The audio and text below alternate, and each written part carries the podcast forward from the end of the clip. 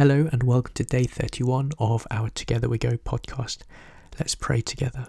Father, we thank you for today, for this time that we have with you and with one another. Lord, we're so grateful that, that you're helping us and making us more aware of you. Thank you, Father, that you are not uh, that you're not stuck in one place, that we don't have to go anywhere to meet with you, but you are omnipresent. You are not only omnipresent, but you choose to house yourself in us. Your Holy Spirit has made a home and a temple in us. Thank you, Lord, that you're helping us to be more aware of you in our day to day. Today, Lord, I pray that and that we would live just with that awareness of your presence, awareness of the reality of you. Let us not go a moment today without remembering that you are, that you are, that you are who you say that you are, that you will do what you said that you will do, that you have done what you said that you have done. And today, Lord, help us to just remember that you are, that you are. In Jesus' name we pray. Amen. All right, so we finished. Uh, so we started with Philippians and we did 1 Thessalonians. And we are now, uh, as we embark on the last nine days together, we are going to do the book of Colossians, which I'm very excited about. Um, I didn't mean to. Uh, it wasn't planned this way, but uh, the this is the order in which that I've just been going through the Bible and studying, and um, Colossians is something that that I've been looking at. So I thought let's let's dig into Colossians together. Uh, so it's again written by Paul uh, to another church in Colossae. So it says Colossians chapter one. We're going to read verses one to 14. It says, Paul, an apostle of Christ Jesus by the will of God and Timothy our brother, to the saints and faithful brothers in Christ at Colossae. Grace to you and peace from God our Father. We always thank God, the Father of our Lord Jesus Christ, when we pray for you, since we heard of your faith in Christ Jesus and of the love that you have for all the saints, because of the hope laid up for you in heaven. Of this you have heard before in the word of the truth, the gospel, which has come to you, and as indeed in the whole world, it is bearing fruit and increasing. So it also does among you. Sorry, I read that really badly. I'm going to read from verse 3 again. It says, We always thank God, the Father of our Lord Jesus Christ, when we pray for you, since we heard of your faith in Christ Jesus and of the love that you have for all the saints because of the hope laid up for you in heaven.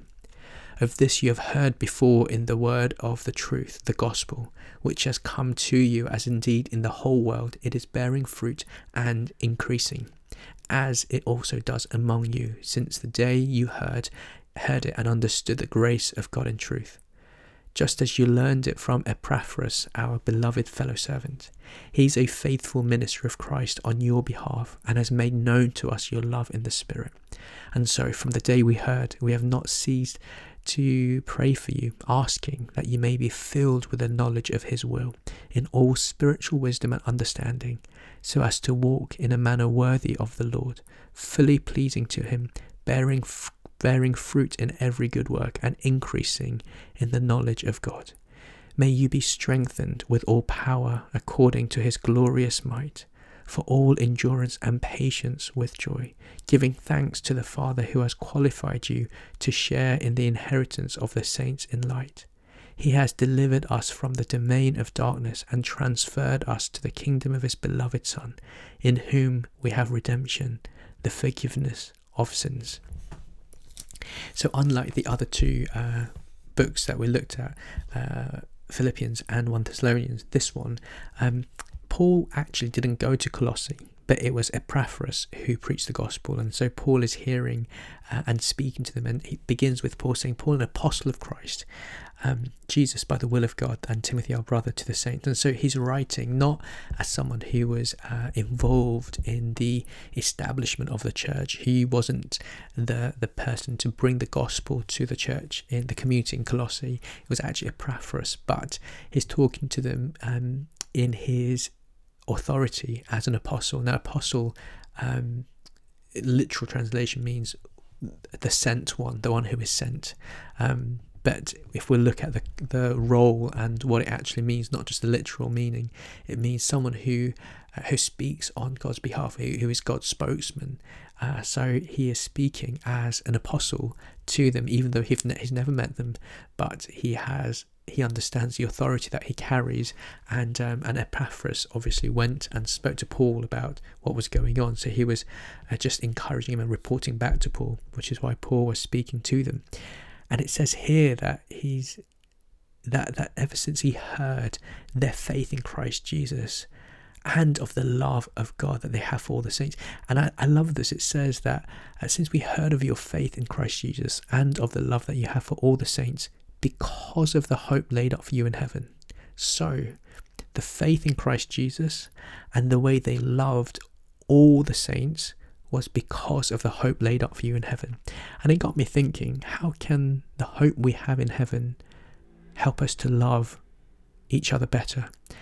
And I realized that the hope laid up for us in heaven is that no matter what, we can trust that all things will be resolved. We can trust that all the uh, injustices will be, because inevitably, even amongst the saints, even amongst Christians, there will be times where we'll want to uh, split hair and, and talk about who was right and who was wrong and all of those things. But actually, they weren't bothered about that because they knew that they will all come a time, there will come a time when that won't matter anymore. There is a hope of a completion of all things, a hope that they don't need to defend themselves, but they can just trust God that all things will work out.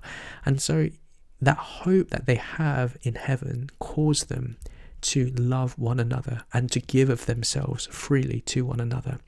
And Paul here speaks about the gospel that is bearing fruit and increasing.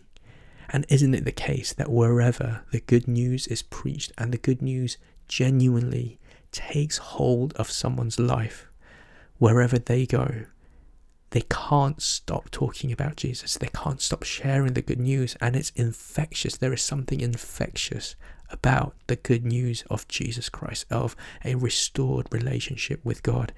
And so, uh, Paul rightly says that actually, wherever, it's not just here in Colossae, but everywhere in the world, wherever there is the gospel, wherever the true gospel is preached, it bears fruit and it increases.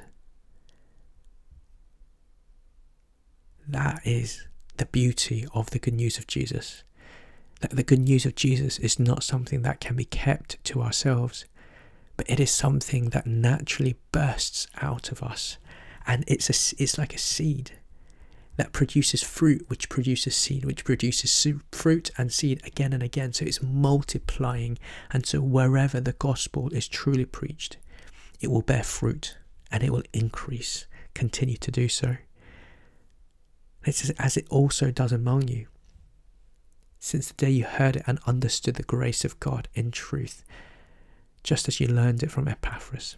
In verse 9 it says, And so from the day we heard about their faith in God, we have not ceased to pray for you, asking, and this I believe is so key. What, what was Paul praying and asking God for on their behalf?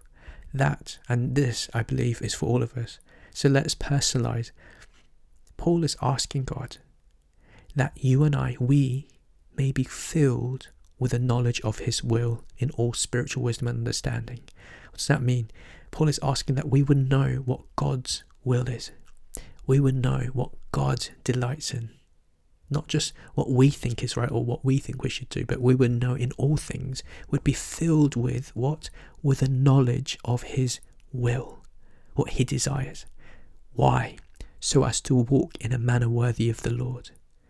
We can't walk in a manner where we can't walk the way that God desires us to if we don't know what it is that God desires from us.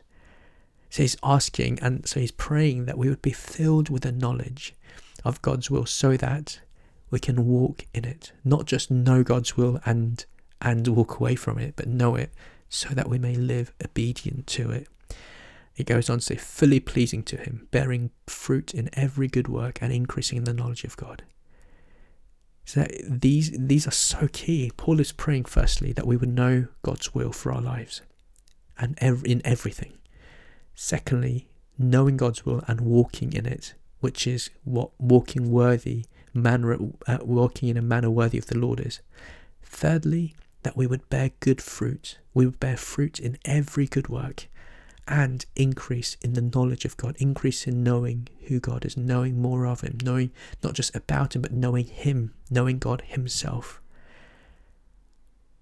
Isn't that so powerful to know God's will for our lives?